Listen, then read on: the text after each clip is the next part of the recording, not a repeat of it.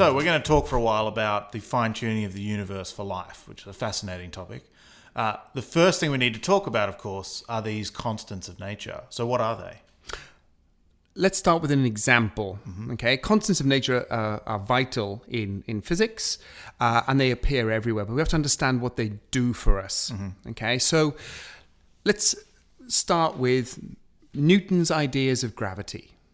And one of the things you learn in high school, of course, is that when you want to calculate Newton's gravity, what he gave us was an equation, an equation to calculate force.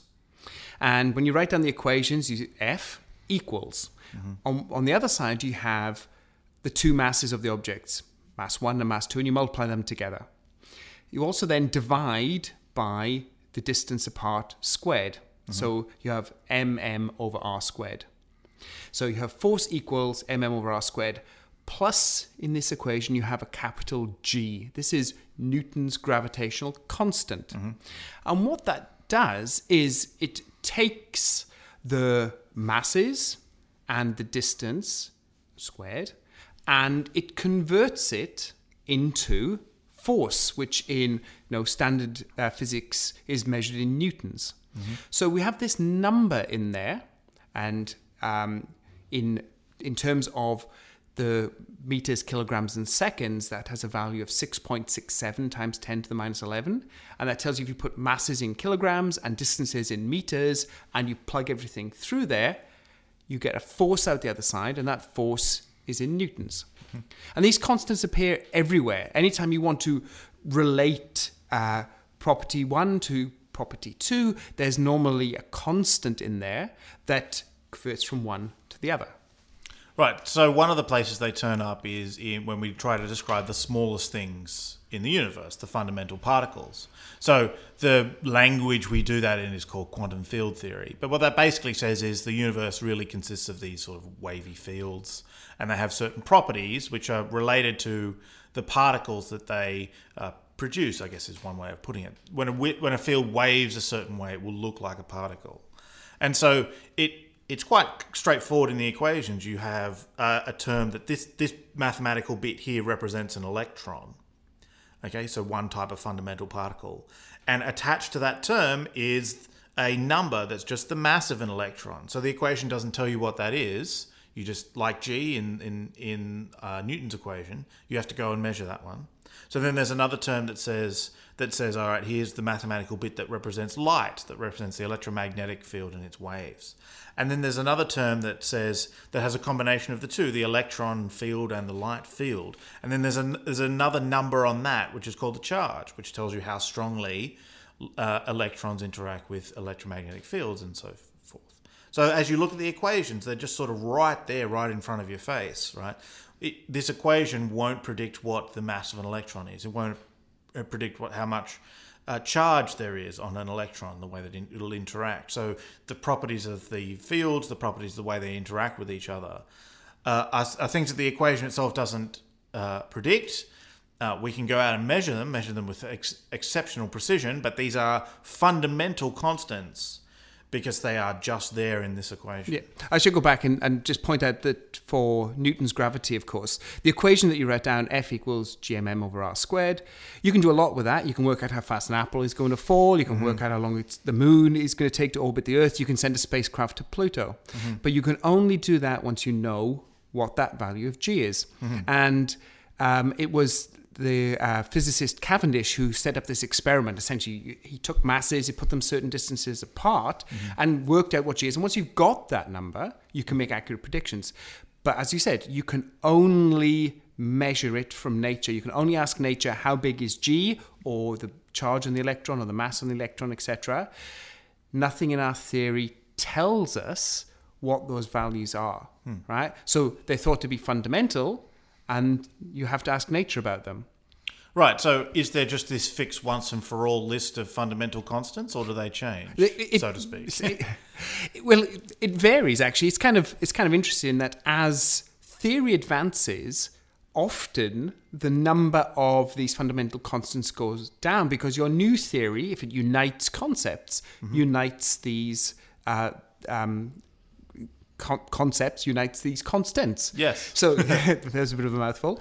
As an example of this, the famous one is to do uh, with James Clerk Maxwell's work in the 1800s. So before Maxwell, there'd been a whole host of experiments that had been done looking at electricity and electric fields over here magnetism and magnetic fields over here. Okay, they looked like they were quite separate things, but you know, lots of experiments done by people like Faraday showed that if you mess around with electricity, you can produce magnetic fields and vice versa. And what um, uh, what Maxwell did is he could write down a single set of equations that spoke about electricity and magnetism together. Okay, so that's Maxwell's theory of electromagnetism.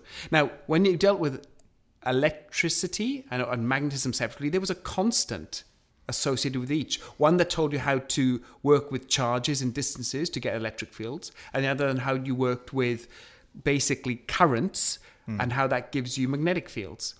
If you're going to unite all those together into a single set of equations, then those two constants get united together.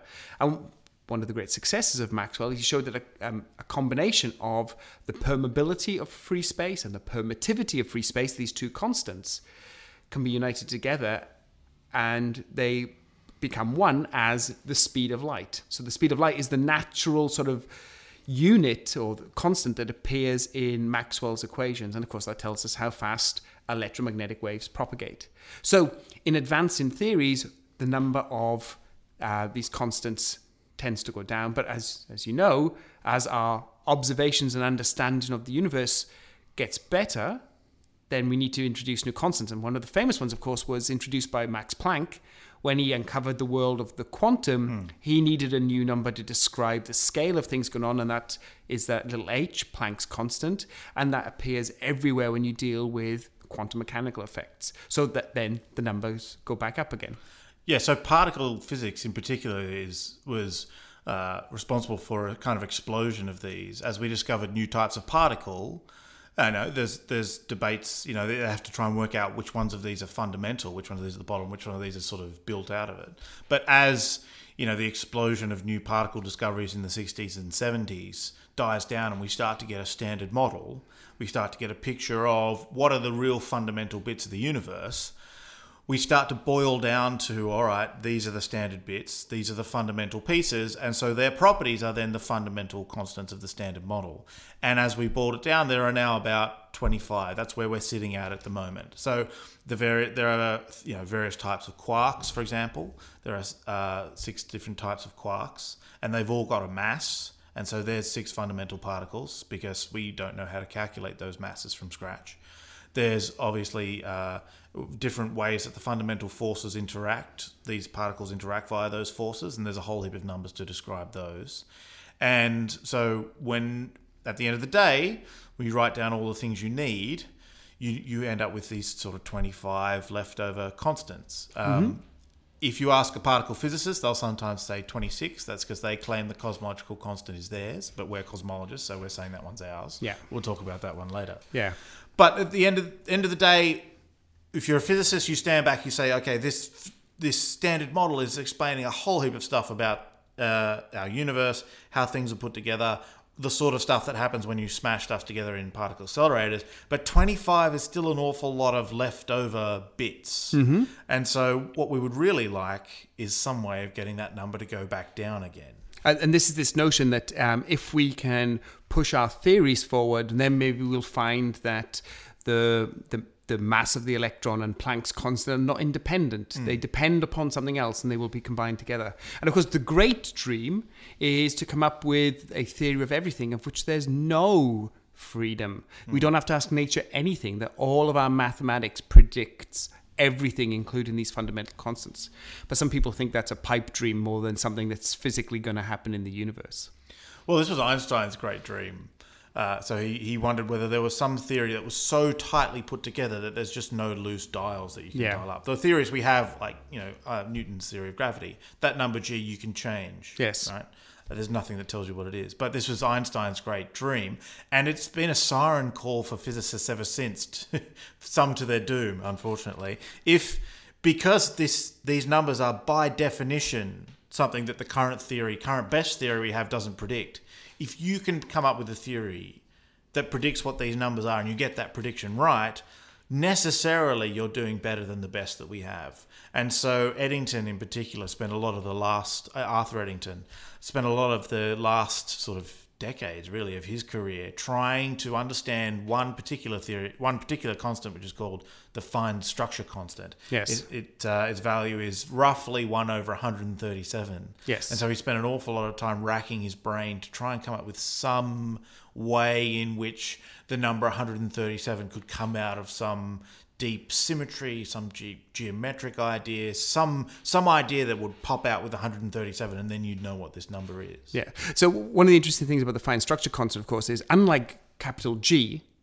Uh, now G depends upon what um, units you're using, right? So if you're using kilograms and meters, then you get a certain value of G. If you're using pounds and furlongs, you have a different value of G. Yeah. But you can combine these constants together to make dimensionless constants. And alpha, the fine structure constant, is one of these, 1 over 137. And the first measurements looked like it was exactly 1 over 137, which is where. Oh, actually, it was 1 over 136. Ah. Do you know this story? No, no, no. No. So, uh, so it, it was originally thought to be exactly one over one thirty six, and so Eddington sort of directed all of his numerological efforts at one over one hundred and then a better explanation, uh, better sorry measurement showed it's one over one hundred thirty seven, and so now he has to go back and and and. Uh, he, some wag called him Arthur adding one. he had to try and add one. Now, now 137 is the magic number you have to aim for. And as we know now, it's not exactly 137. It's at 137.05 something, Yeah, something, yeah. something, something. So it's not quite a whole number. But he's not the the only person that's worried about why one over roughly 137. The great Richard Feynman hmm. had a quote that you know this is something that all physicists should wonder about. Why one over 137? And what he meant by that, of course, is that what would the universe be like if it wasn't 1 over 137? What if it was 1 over 100 or 1 over 1 or 1 over a 1,000 or 1 over a million? Is there something special about 137? Well, you could play that game with all these other constants. We could write an entire book, in fact, about uh, what would happen if all these fundamental constants of nature had been different. Yes, I think that's something we'll have to get back to. Absolutely.